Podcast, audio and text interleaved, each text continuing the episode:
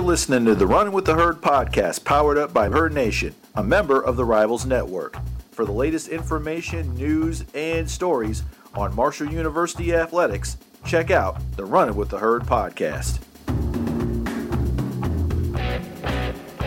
Right sideline across midfield. Keaton gets a block. Here he goes. 30, 20, 10 to lead Keaton all the way. Touchdown, Thundering Herd. DeWeaver takes the snap, backs up inside the five, flushed out of the pocket. Hodge wraps him up and sacks him. Third sack of the day, third sack of the half for Darius Hodge. Green fields the football, rolls left, throws deep downfield for Gaines. He makes the catch left sideline 15 and cuts right. Xavier Gaines across the 10, angles over the five. He's fighting for the goal line. He dives into the end zone. Touchdown Herd, and Marshall takes takes the lead. They give to Knox. Goes right, has the first down, breaks the tackle. Over the 10 and 5, Brendan Knox drags an owl over the goal line. He's in. Touchdown Herd. Marshall takes the lead with 36 seconds to play. Brendan Knox on a 17 yard run, and what a run it was.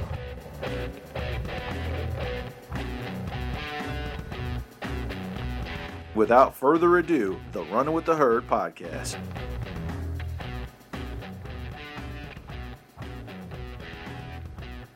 Another episode here of the Running with the Herd podcast, powered up by Herd Nation, a part of the Rivals Network. And we're here with David Hall of the Virginian Pilot.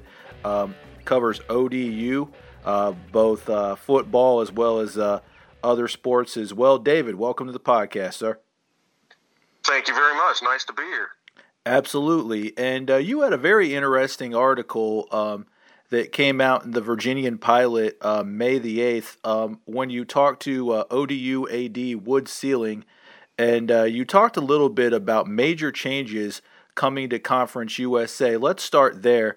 Um, what was that conversation with Mr. Selig like? Um, and what did you gather about what changes could be coming down the pike in Conference USA? Well, uh, to, to, to be uh, specific, he's Dr. Selig. Uh, Dr. Selig is on uh, a CUSA committee called the Future Planning Committee. Okay. He's one of he's one of five ADs who are on it. It's a seven-person committee. The other two are a senior women's administrator and a faculty athletic representative. And they've been meeting for six or seven weeks now um, to discuss ways to to save for, for each program in the conference to save money and as well as uh, ways for the conference itself to save money. And so, uh, some of the scenarios were were rather, uh, you know, a, a, little revolutionary. I guess is a good word for it because, as Dr. Selig said, everything is on the table. Mm-hmm. That to me, to me, that was the big quote from that from that conversation. They are they are discussing absolutely every possibility. They have discussed. They actually concluded these meetings on Tuesday. And so their recommendations have gone to the league's ADs. And among the ideas they had were what he called a conference consortium, where they would partner with uh, other conferences that are geographically sensible. And instead of ODU, for example, flying to UTEP all the way, almost all the way across the country, they might drive down to East Carolina, which is in the American Athletic Conference, and that may or may not count as a conference game. So that's just one example of how they're really thinking outside the box and exploring every possible uh, alternative to all this travel and they're also looking at a lot, much fewer um, uh, road road games, traditional road games, fewer plane trips, more bus rides, just trying to cut costs whenever they can. Even maybe altering some of the championship formats. Be, whether, for example, 12 of the 14 CUSA teams go to the basketball tournament. Well, they, it might be ten now. It might be 8 mm-hmm. Mm-hmm. It and they might condense it by a day. They might change the location. You know, now it's in in Texas, and that doesn't work so well for many of the of the teams. It might be a more centralized location. So they've looked at just about every scenario they could they could come up with. Yeah, it sounds like they have. And uh, uh, one of the things, uh, David, that stood out to me when reading your article was the fact of uh, the scheduling alliances, the consortiums that um, were talked about by Dr. Selig, in which um, teams could uh, play against uh, leagues such as the Sun Belt, the A10, the American, like you talked about in your example.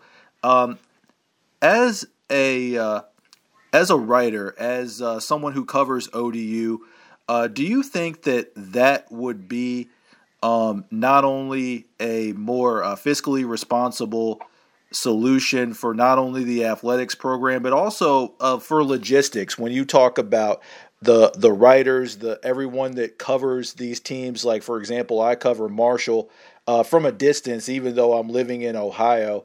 Um, you know I think that personally that it would be something that would um, not only benefit the schools and the athletic programs but everybody involved what are, what are your thoughts on that Oh, there's no question. I mean, that, that's that's the idea. That's the whole impetus for all this. I mean, ODU, to ODU's credit, this school was much further ahead of this virus situation than pretty much anybody in the country. And it was a little bit serendipitous because they had commissioned a an independent study of the athletic program to look at ways of saving money and, and what they ought to do to be fiscally responsible. Mm-hmm. And um, among those recommendations was the the dropping of the wrestling program, which happened in early April. Right. And it, and it was a 63 year old program, so it, it was not uh, it, it was not met well locally, especially because the wrestling community is pretty active here. Um, but it's yeah, I think I think it's they almost had the, every conference is going to have to do this. Oh yeah, definitely. And, and that's you know, of course, you have the Power Five conferences where they just print money. That's a whole different deal. But there's Power Five, and then there's everybody else, and everybody else is is absolutely scrambling to to come up with ideas like this. And ODU commissioned this study just late enough that the the uh, COVID nineteen factored into it. So it, it, was actually it was factored into all the recommendations within this uh, this study. So that's how ODU got so far ahead, and I believe ODU was the first uh, school to drop a program, and now they we're were. starting to see that. Yeah, we're starting to see that around the country. Yeah, uh, earlier today, in fact, um, the University of Akron dropped uh, men's golf, they dropped men's cross country, and women's tennis. And uh, yeah, and uh, um, ODU was the first school to drop a sport. Cincinnati followed by dropping men's soccer. Um, obviously, Akron dropped the three sports today. I don't know um, what other uh, sports in. Oh, Florida International dropped uh, men's indoor Men's track, track, and field. yep. Yeah, so I mean, this is coming all. This is coming down, and it's coming down hard, especially for the group of five. And um, I tell you what, though, David, um, you know, it's it's very interesting that uh, um, these talks have already started in um, Virginia with Dr. Selig and trying to get away or trying to get ahead of the game and everything. I know that uh, Marshall uh, athletic director Mike Hamrick has been involved with a lot of uh, committees and uh, planning organizations trying to uh, um, make the most responsible decision for Marshall University. Um, one of the questions that's been bandied about a lot on Twitter, something that a lot of uh, Conference USA and Group of Five fans have really thought about, was a possible split merger between the Conference USA East and the Sun Belt East.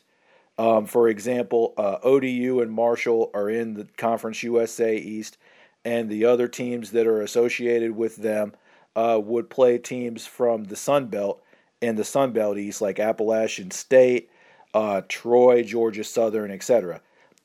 What what would you think of an idea such as that for football, or maybe even basketball, and in some of the other sports as well? What would you say if if that were to be um, something that was uh, discussed in these meetings and possibly executed in the years to come? Oh, I think there's no doubt that, that things like that are going to happen. Um, th- that's again, that's that's part of the whole consortium discussion. There is, there's no way under uh, the way things are and the way the way we're headed. excuse me. There's no way that it's going to be feasible or viable for a school like Old Dominion or Marshall to fly a women's tennis team to UTEP or to fly a men's soccer team to Seattle for a tournament or you know the things that that have just been going on for years and years. I mean, when you look at the fact that the NCAA basketball tournament was canceled, that was I forget the number. I think it was close to seven hundred million dollars that was that was expected to be generated. No, I'm sorry, eight hundred sixty-seven million. I just found it, um, and sixty percent of that was to be divided among NCAA member institutions, and that money did not come this year. And every athletic budget was made with that in mind. It, with the, that money coming in, and now that it, it didn't come in, well, I've got sirens. Um, there's um, there is a giant hole that is unfilled when it comes to to athletic revenue. And if you start thinking about the possibility of football season being lost, which I think is quite real, uh, then you're talking about even more money not coming in. Mm-hmm. So everything, again, everything is on the table, and I think that's and, and I, Dr. Selig is not the only administrator to have used almost that exact phrase. I've read that elsewhere from all over the country. Pe- people are thinking that way, and I, to their credit, I mean, I think I think they have to think that way. Yeah, they certainly do. I mean, you know, this this coronavirus has really altered life as we know it. I mean, you know, yeah. not just in athletics, collegiately, but in every facet of our everyday life. And I, I, I have not had on pants in a month. I've worn sweatpants every day. David, to be real, I've worn sweatpants every single day except for times where we had my wife and my son and I um, had to go somewhere that didn't require um, sweatpants, and one of those days was Mother's Day. So I mean, okay, yeah. So I mean, it's pretty much been jogging pants every day. I mean, but uh, yeah, it's it's been it's been absolutely crazy. But uh, um, uh, that was going to be my next question here, David. Uh, percentage wise 60 40 70 30 90 10 whatever do we have a football season that starts on time this year hmm. i would say there is a and I, you know i'm no expert exactly but i do have probably more insight than most people uh-huh. um, I, I, I would say there's a good solid 65% chance there's not going to be a, a, an on time start because you look at the preseason process, everybody seems to think it would take about six weeks of preparation to get a team ready um, in, in terms of installing schemes, and especially in ODU's case where they have a, a first year coach in Ricky Rahne. Yeah, uh, yeah. Can you imagine being a first year coach and having just limited contact over the summer in the weight room, no spring ball. They're, they are trying to implement schemes via, via Zoom and text messages and phone calls and FaceTime. And uh, it, it's just, it's just untenable, really. Right. So I, I just, plus, we don't know. Uh, I mean, I I personally think basketball season might be in danger at this point because you know basketball start the teams start getting together in late October, mm-hmm, mm-hmm. and we I have said for two months, and again, I'm no medical doctor. I can barely make a fist, quite frankly. Um, but I'm hearing, you know, that there could be a vaccine by the fall. And I've said for two months that the only way out of this situation is a vaccine. Yep, yep, that's exactly what my dad. That's exactly what my dad said. He's 68 years old. He's in that high risk category with like diabetes and uh, hypertension and that sort of thing, and he's not going hardly anywhere. Okay, David, he's not going it. Good, yeah, exactly. And it's just one of those things where he's just like, Aaron, your whole everything's gonna be on hold. Stuff's gonna be altered in whatever way, whatever phrase you want to use until they get a vaccine. And I'm I'm probably in that group too, David. I'm saying there's gonna be a 60 to 70 percent chance this collegiate football season does not start on time. And there's maybe even a 50% chance it doesn't happen at all. Right. because as Dr. Selig said, you know, what, what happens if, even if you take every precaution like the Miami Dolphins, he cited what they're doing with uh, limited fans in, in the stadium and social distancing and timed entrances and temperature checks and, you know, every precaution you could take. What happens if you get a season going and two or three players on the team come down with the virus. And that's that doesn't have to be contracted at practice.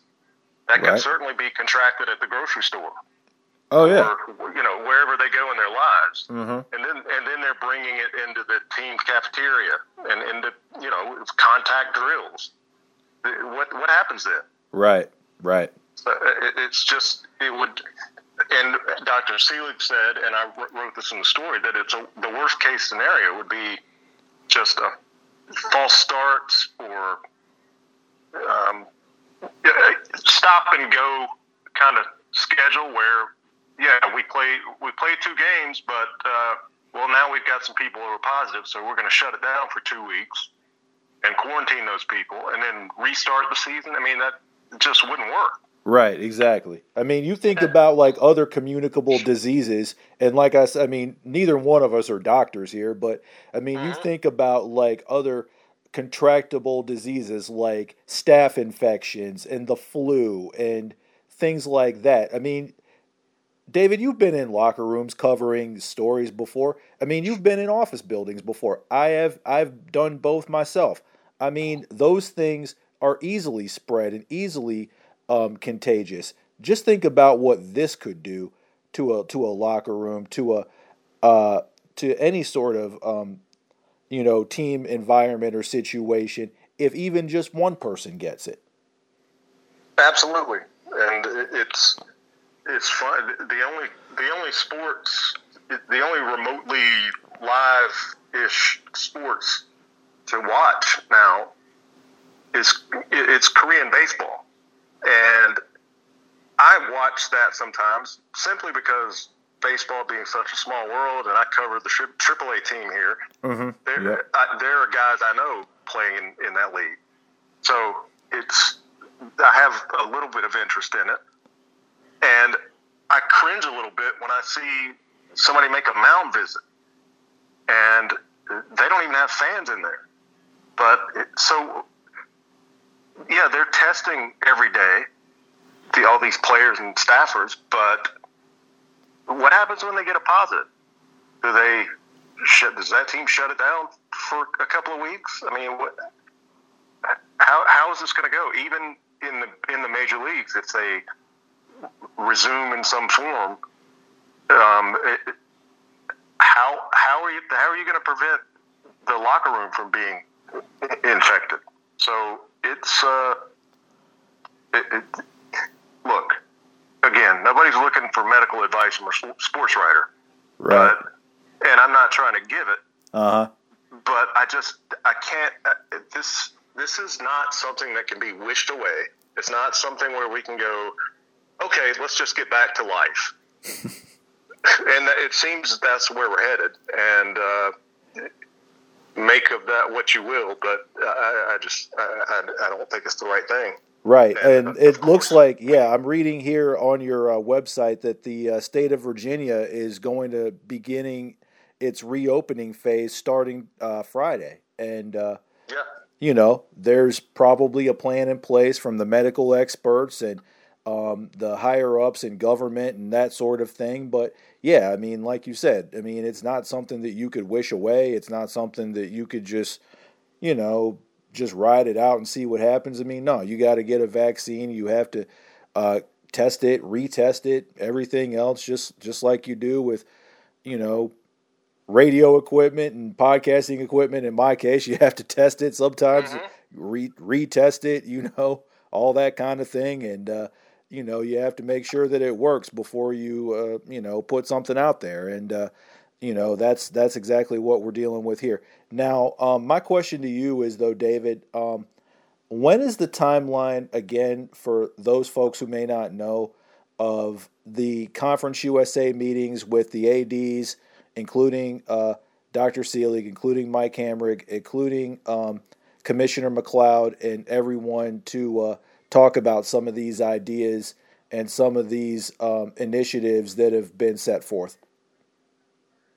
Uh, I believe that's sometime this summer, um, and that obviously will happen via Zoom. Uh, there, there are every. That's another initiative they they've looked at. Uh, once things do return to quote unquote normal, that's another way they're looking at saving money because they found that as they've met virtually, it's worked just fine. They have been able to communicate, and it, there's no reason for using the, those meetings as an example. There's no reason for, to fly everybody to a location and get together for a week when they can all just do it virtually. Right. That's that's that's that's one of the ways they're looking at saving money for the conference itself. Um, but yeah, the meetings will occur, and part the committee that Dr. Selig is on, on it, it, all this was done leading up to those meetings. So it'll go from that committee to the ADs to the uh, league uh, university presidents, and at the meetings they will kind of mull all that over and and come up with firm recommendations and guidelines for how to move forward. Okay. So the, the, meeting the meetings will happen, I believe, in June, and okay. uh, the, after that we should know more. Okay. Yeah, I'll probably do a uh, follow up piece with you in June if you don't mind. Um, just like sure. kind of as a, you know, you know what what happens next kind of deal. But yeah, I mean, you know, um, it'll be interesting to see what moves forward though, David, in terms of um, they're they're able to have these meetings virtually. They're able to do these things. What happens to media days from now? I mean, I know that I know that for right now, a lot of the conferences have had uh, announced that they're going to hold virtual media days. Um, for football if there is a football season. Um, what do you think is going to be the case in years to come? Do you see uh, people going um, out to Frisco, Texas, out to Detroit, Michigan, New Orleans, Louisiana, uh, Indianapolis, Indiana? Uh, those are some of the places where the headquarters of some of these conferences are. Do you see them being a trad- there being a traditional media day like there has been in the past, where all representatives from um, all the teams, the universities, and the writers and um, media who cover them will they be at these events if if they exist? The answer is eventually, uh, but I don't think, certainly not this year, probably not next year. Uh, one of the most telling things that Dr. Steele said to me, and I put this in that story, was that he he's telling his staff that this could be a three year situation, meaning in as he said, in this coming year, it's going to be quote excruciatingly painful and difficult. And then next year in 21 22, they hope to be sort of climbing back. And then 22 23 in the third year, that's when he hopes that things will get back to the way they were before. And his hope is that they will have made enough good decisions during this time that they would rebound even stronger three years from now. So maybe maybe three years after this, it would return to that kind of situation. Or they might discover that, you know what, we can save a ton of money. Everybody can save a ton of money from the schools to the conference to, to the media outlets if they just put together a Zoom thing and okay, here's here's the coach from uh, Rice and two players, and we just ask them questions that way. And frankly, why not? Why not? I mean, it, the media day thing is rather archaic if you really think about it. Mm-hmm. You've been to enough sure. of them, and I've been to enough uh, of yeah. them. Yeah, I mean, you know, uh, prior to uh, getting in podcasting, and I'm currently in uh, edu- in the education field right now, David. Um, I was a uh, radio reporter and uh, a uh, producer for uh, 13 years in uh, the Akron market. So, mm. Yeah, so I've I've been to enough media days. I've been to, you know, you know, for all of our professional sports teams here in town. I've you know covered MAC media days. So yeah, I mean I, I definitely know what you mean there. Um, I, I could easily see something here in the next uh, couple years where during Conference USA media days, like, okay, you know, Old Dominion's up next. We'll have our new coach and two players. You know, Marshall's up next. You know, Coach Doc Holliday and a couple of his players, um, uh-huh. and so on and so on and so on. So yeah, I mean, it's definitely something that I could see maybe lasting at least longer than a couple of years. Who knows? Yeah, it could be permanent. And uh, as media outlets continue to get smaller, uh, that and and travel budgets are cut. Uh, they, that could make a lot of sense because, uh, again, why not? We have the technology. The, people used to get together in those situations because that was the only way to talk to these people. And uh, of course, it's much nicer to sit down at a table and have a conversation with somebody, and it's you get a lot more from it than you will in a group interview setting. But uh, the, if if that can save all these entities money, then why not? Why not? David Hall, our guest here in the uh, Running with the Herd podcast, powered up by Herd Nation, part of the Rivals Network.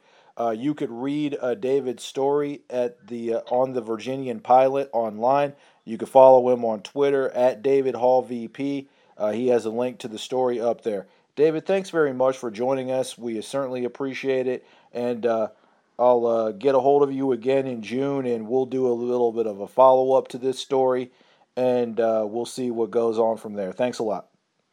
Thank you. I really appreciate it. Take care and stay safe. Music credits for the intro go to Jonathan, the producer. Jonathan Walsh wrote it and produced it in conjunction with Savage Multimedia Group. Game audio is credited to Steve Cotton, Marshall University, and Learfield IMG College. Thanks for listening to the Running with the Herd podcast. You can follow us on Twitter at R with the Herd and also at Herd Nation. Also like us on Facebook at Running with the Herd and at Marshall Thundering Herd at Herd Nation. Thanks again and go Herd.